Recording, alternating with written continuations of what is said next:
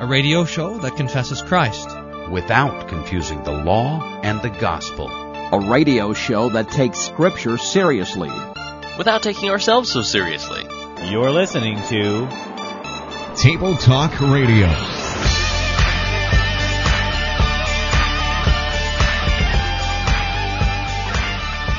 Is that Jesus can return at any time. He's not waiting for a Japanese nuclear power plant to melt down. No, he, he, the thing that's holding him back is his patience and love for lost humanity and nothing else. Uh, there, there, there, there are no events that need to occur before Jesus comes back. And so seeing all the things that happen around us and saying, hey, hey, that means Jesus is coming. The answer is no, no. That's wrong. That's a wrong way of looking at it. Jesus can come at any moment. Have mercy on me, O God, according to your steadfast love. And Luther says the only way that uh, the pronoun me and God could be in the same sentence is by this verb have mercy. I've got I've given myself the new nickname. I've thrown aside all the other accolades that you toss at me so freely, Evan. Uh, yeah, uh, they, they they feel like wine. Bull rider, yeah. And uh, what else am I? I can't remember. I can't remember and them I've all either. They're just too numerous. like a bad rash that won't go away. This is Table Talk Radio. Don't keep your per- personal issues personal, Evan. uh, it's everyone's, all of our listeners' problem uh, that uh, listen to the show. Uh, I threw you, totally off now. Are you know? Are you excited about today's show? Oh, oh yeah. What are we doing again? This is this is probably going to be our best show since last show. what do we? You told me some astonishing figure the other day. Did we have something like 1,300 downloads a month? And I want to know what our listeners are doing downloading the, each show 200 times. no, no, no. It's you, ridiculous. You didn't hear me correctly. I said 13. 13 downloads. okay, good. That's that makes more sense. okay, You're well. crazy. You're going to download it 400 times a week. Get those kind of numbers. Something's off. In today's program of Table Talk Radio, uh, we are playing this. Uh, na- this game is what sweeping the nation, isn't it? It's called uh, Name That Calvinist Confession. Oh um, yeah. uh, I think this is like everyone's new. The Calvinists are running off, rubbing off on us because they have this kind of uh, what do we call that? A glutton for punishment. They they I mean. they get it. They do they do bad things just so their parents will discipline them, kind of stuff. You know. right, right, right. yeah, we're we're buying into that now. Name that Calvinist confession. That's true. And then in the second Sheesh. half of the program, uh, we're going to have a special guest. Dr. Cameron McKenzie is going to be joining us for Answer the Question As. Oh. So you want to be sure to stay tuned for all of that. Uh, That's that is ga- game for only well trained theologians. That's true, and I we have one we have one lined up for today. So it has to be a guest. oh yeah, oh the, yeah, that's obvious. Uh, let's do some buzzwords. My theological buzzword for you, I th- think we've used this before, but I don't bother to check anymore. Uh, it's the word theodicy. Hey, um, all right. I think we've talked about theodicy before, but but uh, theodicy is the question uh, summarized this way: Why uh, if if God is is in control, if God is all powerful, which He is, uh, why do bad things happen in this world? And this question always comes up after a major disaster, uh, and and everybody's wondering, you know, where is God? If if God is watching over us and He has control of all these things, why do these bad things happen? So that's the question of theodicy. Yeah. What's the answer?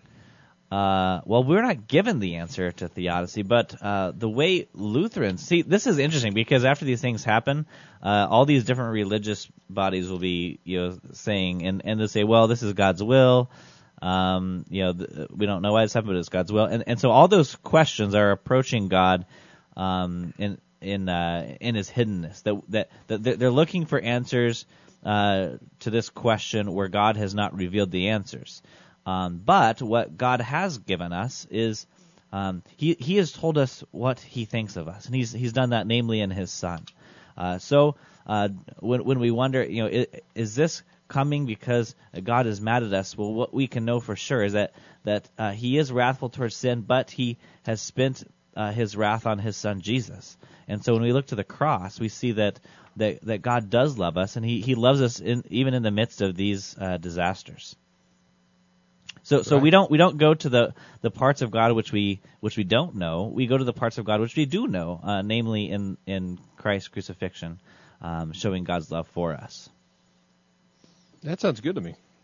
Good. All right, uh, you have a theological A buzzword for me? Uh, Emmanuel. How's that for a theological buzzword? That's a name of Jesus.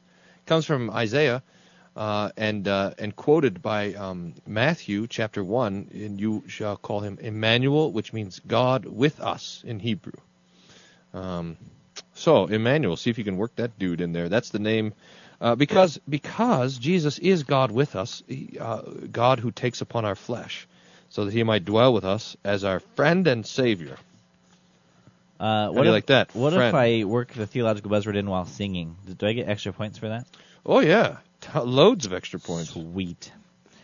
Okay, well, let's hit some emails before we play Name That Calvinist Confession. Who thought of that game? You, Mm. of course. Terrible. Okay, it says, Dear Evan and Pastor Bryan, I am one of. Hey, it's going to be Pastor Evan pretty soon. uh, Pastor Gig. Well, I don't know because this is this is going to be interesting because by the time the show airs, I'll either be a seminary graduate or a seminary dropout, and it's exciting to find out which one I'm going to be. Um, let's play. Name that. What will Evan be in two weeks? I have a lot of work to turn in still, and uh, deadlines are approaching. So we'll see if it gets Maybe done. we'll, from now on out we'll just play. Uh, uh, help a seminary Goeglein with his homework on the air. Well, the problem is that I need to turn in papers. So if you could maybe get a, like a dictation program going, so when you're talking, it's typing out what you're saying. We could do. Uh, we could have to go into, into an executive session to write papers. Oh, by the way, buy this awesome, cool new T-shirt called uh, uh, has on the on the front there. I'm an executive session. Uh, provided for you by Table Talk Radio merchandise shop. Yeah, on yeah, we are we are your uh, synodical bylaw T-shirt manufacturing specialists. I mean, other people try, but we succeed.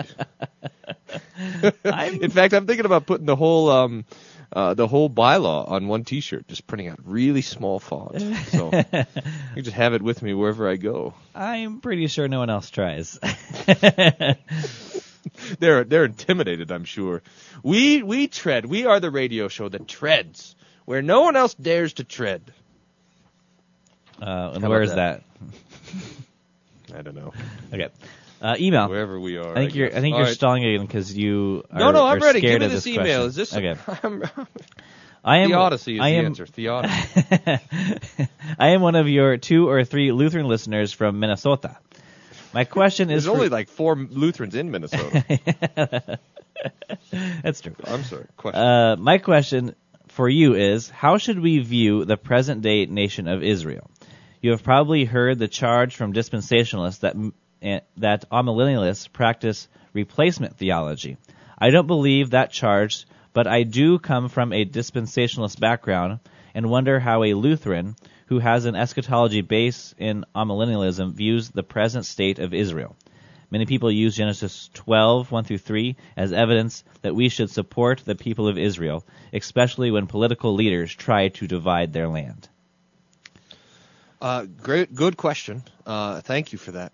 I think the um, and the answer is the way we view the modern day state of Israel uh, is as we view any other state. It is, after all, a state. Um, that, that there's a danger.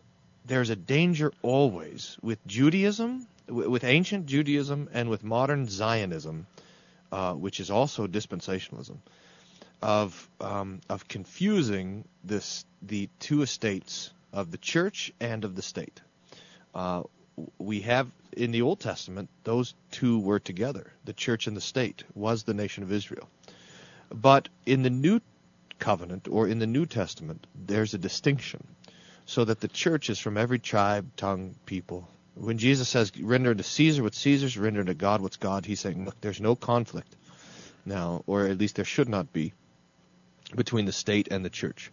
Uh, but but um, the dispensationalist tries to merge those together, and you see it in in political movements, um, you reformed political movements and evangelical movements, where they um, are emphasizing that the United States is a Christian nation, uh, as if nation can can have the adjective Christian connected to it? It can't. I mean, there can be a nation with mostly Christian people, and a nation that has a massive influence from the Christian doctrine, but there's no such thing as a Christian nation. Uh, and the same is true then for Israel. It is a secular state. And when you go to Israel and visit and talk to people about it, they'll say that. Um, it is not based on the belief in the Old Testament. Some Jews over there might uh, have that mistaken idea. So the way we treat Israel ought to be the way we treat every other nation. Um, we should consider their uh, our best interest and theirs, and hope that they stand the same. But we should not see the reconstitution of Israel as a state in 1948 um, as a, a fulfillment of biblical prophecy. That is to mistakenly read the Bible. Yeah. So we can rejoice that Israel is a um, uh, is a nation that has shared interest in the Middle East with the United States, um, but we should not make that a theological issue. Yeah, this is why you have uh, so many groups um, uh, who we'll talk about uh, prayer for Jerusalem or prayer for Israel. Um, and, and you're like, boy, how can how can anyone have anything against that, right? I mean, we should be praying for all, all nations. Um, but but there's a particular motivation for praying uh, for Jerusalem in those cases. Um, but you're right, though. We should pray. We should pray for all uh, any any nation. Um, uh, we should we should uh, pray for all those uh, who have needs. Uh, so that That's right. that was from Willie in Woodbury, Minnesota. You can send us an email thanks. too. We'll be right back.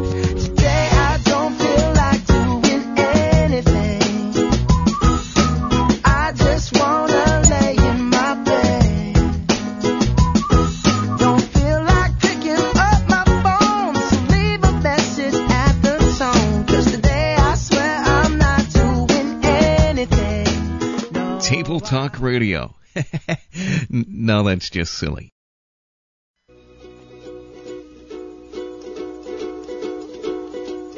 Tiptoe through the window, through the window, that is where I'll be. Come tiptoe through the tulips with me.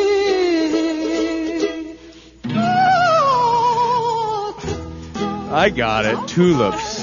hey, before we do this this new game that's going to sweep the nation, name that Calvinist confession. Yes. it, just in case we have any insomniacs out there. Uh, but I do have a story about this uh, nation of Israel. I remember one time back when I was in Albuquerque, and I went to I was kind of uh, fighting my way out of the web of dispensationalism, like Frodo in the la- lair of Shelob in the Lord of the Rings thing. And anyway, I was uh, thrashing my way out, so I went to talk to this Jewish cantor this, um, there, and and uh, he was involved with the Southern Baptist Church in this program called Yad Bit Yad. It means hand in hand in Hebrew. And what it was was, this huge mega Baptist church was raising money to send uh, Jewish refugees from Russia to Israel, relocate them. For the purpose of, you see, the, the dispensationalist thinks that with the reconstituted nation state of Israel, you're going to hasten the Lord's return. And part of that, that return involves the rapture and then the conversion, national conversion of the state of Israel, and then the death of two thirds of the Jews by the army, Chinese army marching across the dried up Euphrates and all this stuff. And uh, and I told this cantor, I said, hey, do you realize that the Christians, the reason that Christians are supporting this is because they think that uh, they're going to get raptured and all you Jews are going to be converted to Christianity and then two thirds of you are going to die? And what do you say? And he looks at me and he says, "You don't bite the hand that feeds you." nice. oh boy. Well, I have an email here that would be a nice lead-in um, to our silly Calvinist game. Um, it's silly. from- Calvinists are not silly; they're serious. Like when you ask Daniel, "Hey Daniel, are you se- are you silly?" He says, "No, I'm serious." Like a Calvinist. that little last part he does. Hey, could he uh, could he record that maybe, on, and we could use that as a liner? I'm silly. I would. You know what I would use as a liner is that line from the debate uh, where Doctor Scaer said, uh, "It's classy up here." What is that funny? I mean, I don't get it. Oh, Is that a it's joke? classy I don't here. get it. Table Talk Radio. It's classy. We pull out the red carpet for him. Yeah, he yeah. You did? Oh yeah. I cleaned my room. I make made, made my bed. It's nice. Nice. Okay. Uh, this is a email from Nate. He asks, "Do you make a distinction between Calvinists, whoever they are, and confessional reform folks, uh, of whom he does not ask who they are. I realize they there aren't many confessional types left, but I had to ask. Your critiques seem aimed at our pietist branch. Yes, we have them too, but miss the mark of our confessional churches. Have you read Dr. R. Scott Clark or Dr. Darryl Hart, recent on issues, etc., or Dr. Michael Horton? These guys get criticized in our Horton. circles for being too Lutheran, uh, for their stance on the law gospel distinction, high views of the means of grace, the institutional church, two kingdom theology, etc. Uh, anyhow, I just wanted to thank you again for a great show. Thank you, Nate. You're welcome, Nate. I So, don't know. Do we make that Every distinction? Calvinist, you know, two you have two Calvinists, you have three opinions. They got every Calvinist has their own confession of faith. That's the problem, is that there's no standard for Calvinists. So you got the Baptist Calvinists, and they are far from things like means of grace. Then you have the not Baptist Calvinists, and they say, well, maybe there's a little room for baptizing babies. You know, Calvin was a big fan of it. Uh, and they they they have the spiritual presence of the Lord's Supper, not the uh, uh, uh, not the uh, uh, spiritual absence of Jesus in the Lord's Supper like the Baptists would have. So you know you gotta there there is a, uh, a, a, a Reformed oddly enough. This is kind of a strange thing to say. The Reformed are a big a big tent sort of uh, label, which is weird. Yeah, you know? I, I've noticed this. Whenever whenever I talk to a, a Calvinist of some stripe, the first thing he always does is disavow himself from other Calvinists. It happened with when we talked to Charmley, and uh, I was reading this book, the, the Four Views of the Lord's Supper. You know, they always have to disavow. Oh, well, we're not those Calvinists.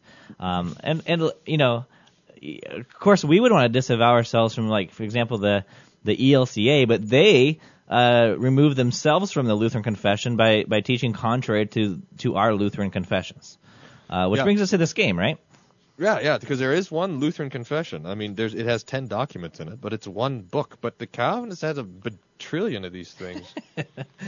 now I've got choi- I've got this is an ABC game for you, multiple choice question. So Because I don't know if I could Yeah. name more than one Calvinist confession. yeah, because I think I think these are the biggest. Uh, although I don't know. I mean, who who can sort out this kind of thing? Who knows the mind of the Calvinist? They know the mind of God, but I do not know their mind. All right. That was a joke. See. I wasn't listening. Uh, so here's your three options. I'm going to read from either the Heidelberg Catechism, 1563, or the Westminster Confession of Faith, 1647, or the Westminster Shorter Catechism, 1647. Just those three? Yeah, just those three. Okay.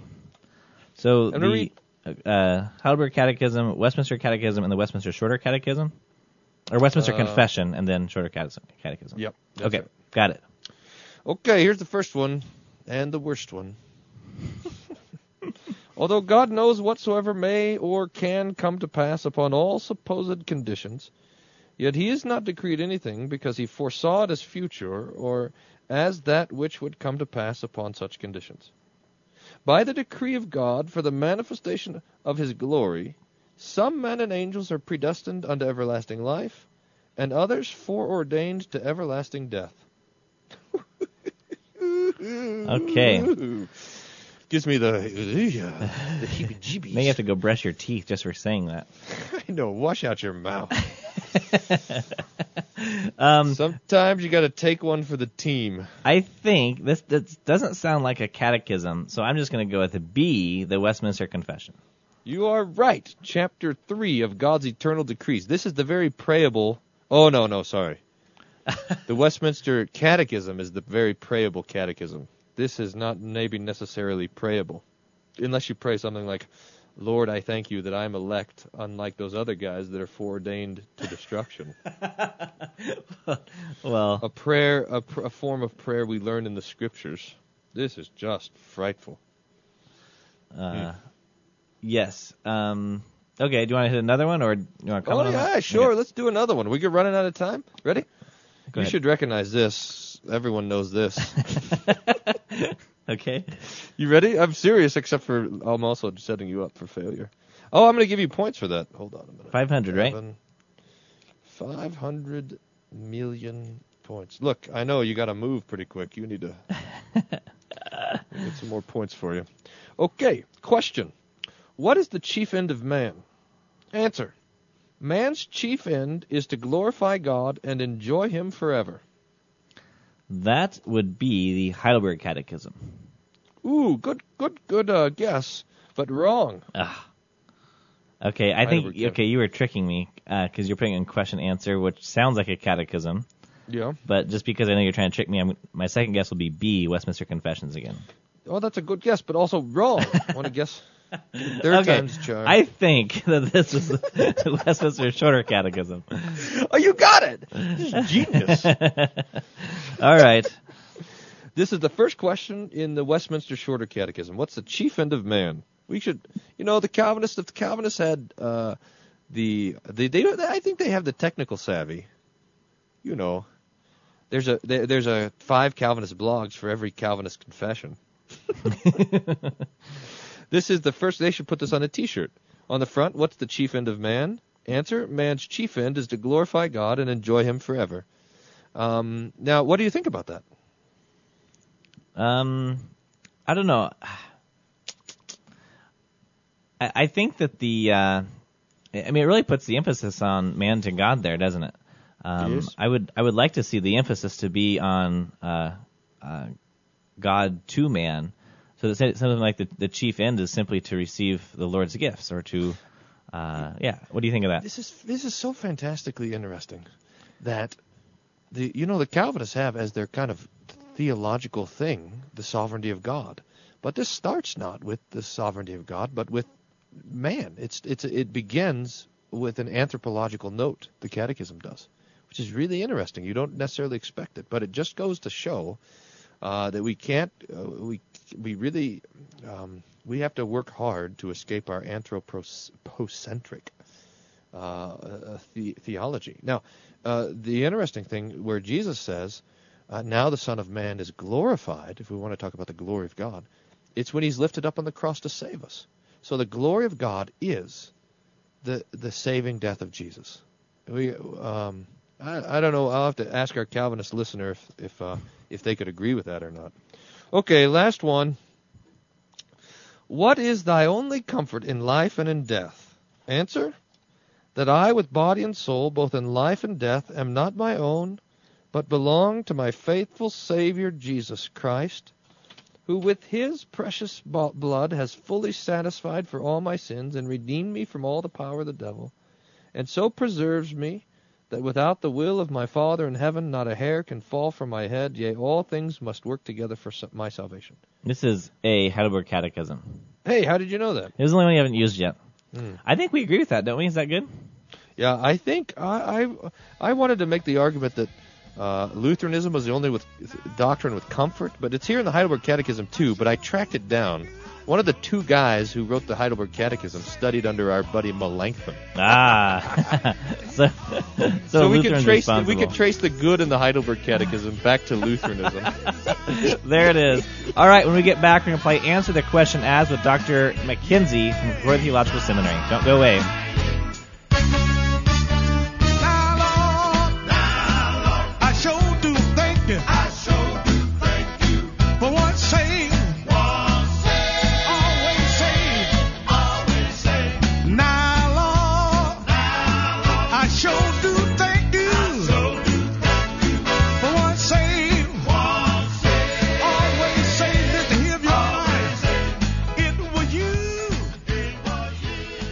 Table Talk Radio. Not even our listeners can cancel us.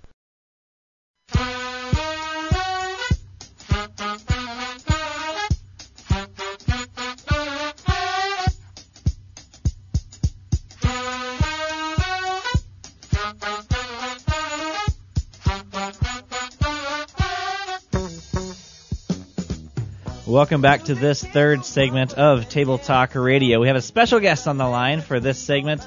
It's Dr. Cameron McKenzie. Dr. McKenzie is professor and chairman of the Historical Theology Department at Concordia Theological Seminary in Fort Wayne, Indiana. Welcome, Dr. McKenzie. Well, hello, Evan. pleased to be on your show at last. We've talked about this for a long time, and finally here I am. Yeah, I'm glad we finally got around to doing it, and and uh, we're happy that you agreed to play this game. Answer the question as, which uh, we we will throw a disclaimer. It is a tough game to play. This is not easy, so we This appreciate the- you taking a swing and, at it. And you have to ex- you, you you have to make sure your listeners know that it was in a moment of real weakness and under deep con- hypnosis that I uh, ever said yes to playing this game. Well, that's the same reason that most of our listeners are listening. A Yeah. moment of deep weakness. Most of the games that we play are are play at home games. You know, we're trying to teach discernment and this sort of thing. But this game comes with a disclaimer: do not try this at home. We're what you call experts. At least Dr. McKinsey is. No, no, Uh. you're mispronouncing it. We're spurts. and after we're done here, we'll be experts. I think your program will be canceled. It'll be gone. well, we just have to hope that nobody knows anything who's listening. So you aim at what second grade? Well, we do have a very informed listener. Oh no, no, no. Uh, s- so we we'll see how we do here. They they'll correct us if they need to. Uh, oh, so- well, yeah. I But- hope you have a multi, many lines open. yeah, but don't you worry, Dr. McKinsey. Most of our listeners tuned out in our last segment when we were playing Name That Calvinist Confession. So Oh well, yeah. I, I I can't understand why. That sounds like a scintillating uh, topic. I mean, wow, sounds like fun. All right. Well, let me read off the list for uh, the uh, options for answer the question as. Uh, the questions are: What is original sin? Why did Jesus die? What is the church? How is a person converted? Tell us about the sacraments, which is a statement, not a question. Uh, what will the end of the world be like? And you will attempt to answer these questions as Martin Luther, John Calvin, Jonathan Edwards, John Wesley, three Johns in a row. How about that? Karl Barth and, or Rudolf Bultmann. Yeah. Well, you know, here's the terrible thing. I think I've got a crack at the first two, Luther and Calvin. Mm-hmm. And I should know something about all of the others because I actually teach them in one course. but I deal in broad generalities, so we'll see how specific my knowledge actually goes on this. we'll see. We are connoisseurs of the oversimplified as well. so- Oh well, all right, that's good. We can do it. We can do it. All right, so I will roll the dice for the question, and Pastor Wolfmueller will roll the dice for the uh, person of history. Okay. And I just No rolled. cheating. Yeah, that's right. I just no cheating. I just I'm rolled a roll. four, which is how is a person converted? Oof. All right, and I'm rolling. Whoops. My I have to roll the dice on my phone, and it just went into sleep mode here. Let me roll this. thing. All right, of number four, John Wesley. Hmm, not not the worst uh, question and answer for me. You know, Wesley was this great uh, evangelical uh, circuit rider and preacher of the 18th century, and so his operating assumption was that people are converted uh, when you preach uh, the Word of God to them. And so that's what he did. And his sermons are kind of pretty basic uh, law gospel kind of sermons. Uh, you're a sinner, and uh, Christ uh, has died for you. Uh, and he believed that the Holy Spirit uh, was at work in that kind of situation and uh, would uh, elicit uh, the proper response of uh, faith. Now, a couple of things I want to add to that. Um, first of all, uh, the Spirit uh, sometimes uh, manifested His presence in kind of emotional uh, emotional responses um, to the uh, to the preaching of Wesley. So you might get somebody uh, getting up and saying, uh, weeping because they were sinners, or somebody else uh, getting up and shouting that now they were kings. You actually had some people actually uh, collapsing, and um, Wesley uh, talked about having to revive them uh, subsequent to the uh, preaching. So, a part of the way the Spirit manifested Himself uh, in revival preaching, with Wesley uh, actively participating, was through these extraordinary uh, circumstances. Now, a, a second thing I want to mention about that, though, is a little bit more more theological, in that Wesley was uh, a great proponent of Arminian theology, uh, which, as far as conversion is concerned, means that although you can't save yourself, uh, you can, you have the capacity uh, to to respond yes or no to the offer of, of grace. Now, of course, in a certain way, all of us do that. When God's grace is offered, we answer yes or no. Uh, but in Lutheran slash biblical theology, uh, when we answer yes, it is solely on account of the Holy Spirit moving us to answer yes. So it's the Spirit who does the work of conversion. Well, in Wesley, it's the Spirit who kind of makes the offer, and in that situation, uh, the human being uh, freely offers yes or no. So he had a much higher kind of view of human capacity uh, in spiritual matters than um, uh, Lutherans Lutherans did. Um, most of his uh, contemporaries, evangelicals, people like George Whitefield here in America in the Great Great Awakening, were Calvinists in uh, their theology on this question of conversion. But uh, our uh, Wesley insisted on universal grace, and then uh, this uh, human capacity for responding to grace. That's that's really fascinating because Pastor Wolfmueller there has put people to sleep while preaching, but never had to actually revive anyone. uh, so it's a little bit different. I gotta get this. It's on my list to get the uh, the um, ushers some smelling salts. Yeah, yeah. Well, actually, I'll give you an anecdote. Uh, this is this is true. Uh, when I was a pastor in Detroit years ago, we had uh, Lenten services, of course, and for some reason or other, this was this was a big mistake. But when the um, uh, it was time for the sermon, in order to kind of create a, a certain kind of meditative mood, we would dim the lights a little bit. And on this one particular occasion, uh, the chairman of our congregation, who was a dear fellow, but he was sitting up toward the front, all by himself, and he fell asleep. And what really made it bad is he started to snore very loudly. so it was not a, not uh, unknown to everybody that uh, some people at least were being put to sleep by my sermon. So didn't know what to do. You know, just up there being You just have to wake them up for the offering. right, right. That's important. You got that right. Yeah. All right. Well, that was very good. Let's do another round here before our next commercial break coming up. Rolling the dice here, and I got oh four again. Should we do a different one? No, do a different. one. All right, we'll do do a different one. Five. Uh, tell us about the sacraments. And I'll roll here six. Rudolf Bultmann. Oh, fantastic. how interesting. With How the, with interesting. about two minutes here, Dr. McKenzie. Yeah, well, you know, Bultmann was a major higher critic who contended that the um, documents of the New Testament, the Gospels included, were basically the invention of the church. So that those texts that talk about the sacraments tell you more about the church uh, that uh, developed the pericopes than they ever tell you about the historical Jesus.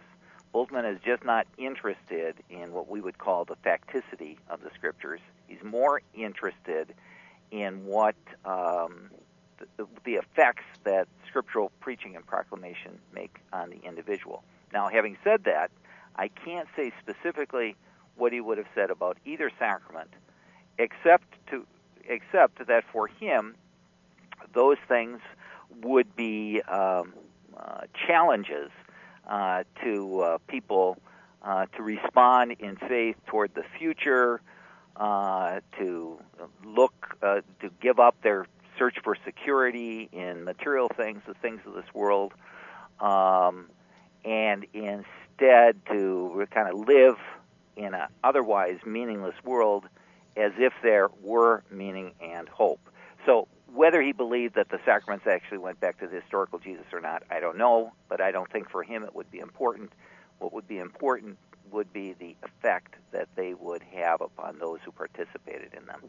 With uh, just a minute here, Dr. McKenzie, where do we see Bultmann uh, manif- manifest himself today?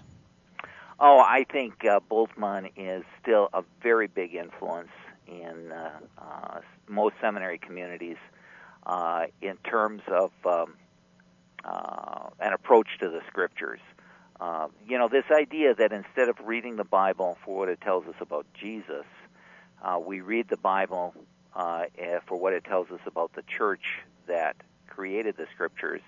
And then from there, we see if there's any application to our own situation. And if there's not, we can kind of throw those pericopes out or reinterpret them or like. But the idea that the Bible is the product of the church at best to kind of manifesting uh, the effects of faith uh, rather than accounts of what actually happened in time and space. I think that's pretty characteristic of Bultmann and pretty characteristic of uh, lots of uh, biblical criticism that goes on today. All right, we are joined by Dr. Cameron McKenzie. He's professor of history at Concordia Theological Seminary in Fort Wayne, Indiana. Uh, don't go away. We have another 12 minutes after this break with Dr. McKenzie to continue playing Answer the Question As. So far, we've we've uh, he's addressed uh, questions as John Wesley and Rudolf Bultmann. We'll see what's up next. You are listening to Table Talk Radio. Stay tuned through this break. We'll be right back. Someday somebody's gonna ask you a question that you should say yes to once in your life. Maybe tonight I got a question for you. If you're not easily embarrassed, tell your friends about Table Talk Radio.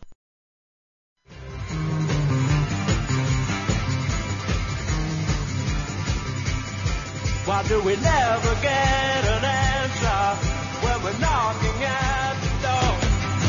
With a thousand million questions about hate and death and war. And you're back to Table Talk Radio here with Dr. Cameron McKenzie of uh, Concordia Theological Seminary in Fort Wayne, Indiana, professor and chairman of historical theology, playing the game Answer the Question As. And it's now time for another uh, set of questions uh, and uh, figure from history. I'm rolling the dice here. I'm getting oh four again. That four keeps popping up. Let's mix it up. Uh, six. What will the end of the world be like? And I got oh I got six Rudolf Bultmann again. Let me get someone else here. Oh five Karl Barth.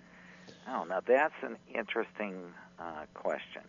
Um, Karl Barth, you know, wa- is usually associated with um, neo-orthodoxy, and that means that he can talk an awful lot like a traditional Christian. And um, when he explains what he means by uh, end times and so forth, he can also sound like an Orthodox uh, uh, Christian. But you're not always sure that he means it. Um, and as far as the end of time is concerned, I'm not I'm, I'm not so sure that uh, Karl Barth would actually uh, believe in a, um, a literal second coming of our Lord and a literal uh, judgment of the quick and the dead. But on the other hand, I could probably pull off something from my shelf in which he explains it, in which he sounds pretty orthodox. Um, let me add, add this to my answer to that question. Another another um, term that's used to describe his theology is that of crisis, really in the sense of the Greek word krisis, and that is judgment, and that every day a human being uh, lives out his existence uh, under the judgment of God. Uh, and this judgment of God plays itself out in different ways, but the solution for this is a leap of faith uh, in Christ. Uh, and so the way one um, lives life and deals with uh, judgment or the demands of God is uh, to live it uh, in Jesus Christ. But now, is the Jesus Christ uh, in whom we are to live through faith the historical Jesus, uh, the one who literally died and then rose again? Well, that's a question of facticity or a question of history that Barth is not interested in either asking or answering. So uh, there'll be a lot of affirmations of uh, uh, Jesus, death, resurrection, and the like in his theology, but it's always questionable as to whether he thought, like a traditional Christian, that these were events that happen in time and space, or whether instead these are somehow uh, rhetorical devices uh, through which uh, people are encouraged to um, uh, live uh, in, in, a, in a meaningful way, as if the lives they live were significant and would culminate in, in something in something better. Oh, that's uh, much better than either of us could do. So I think uh, you're doing great.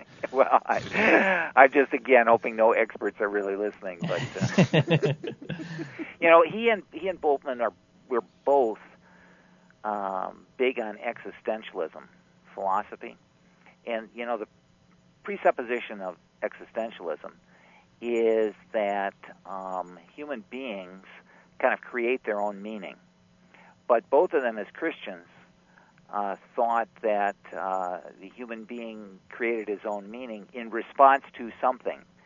And the something could be the proclamation of the gospel.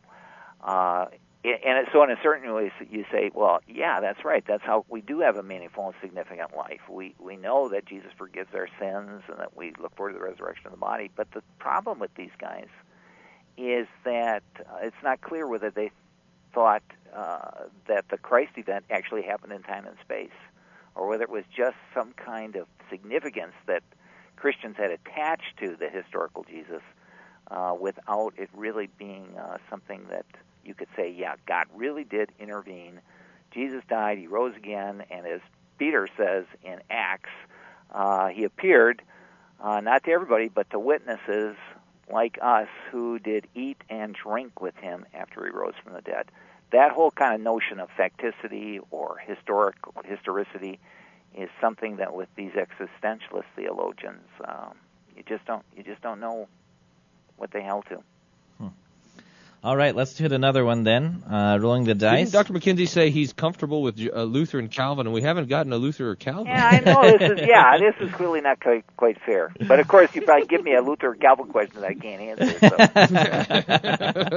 So. well, I just rolled a number two, which is why did Jesus die? Okay. All right, and I rolled a three. Jonathan, Jonathan Edwards. Edwards. Very interesting. Hmm. Well, uh, Jonathan Edwards is an 18th century Calvinist, which means that on questions, why did Jesus die? He would hold to kind of an orthodox Calvinist position uh, that God willed the death of Christ to pay for, to pay the penalty for the sins uh, of the elect. Um, and so, in, in, in a kind of substantial way, he's going to he's going to come. We're going to come up with answers that sound a lot like John Calvin. But what's interesting about Jonathan Edwards is that he tried to um, explain things uh, in a way um, to modern uh, to the audiences of his time, using some of the new philosophical uh, concepts of his uh, time. So I'm not going to do a very good job on explaining how he did that with respect to uh, the atonement. Um, but I can explain for just a little bit. We'll pretend like you had asked me uh, how is a person converted.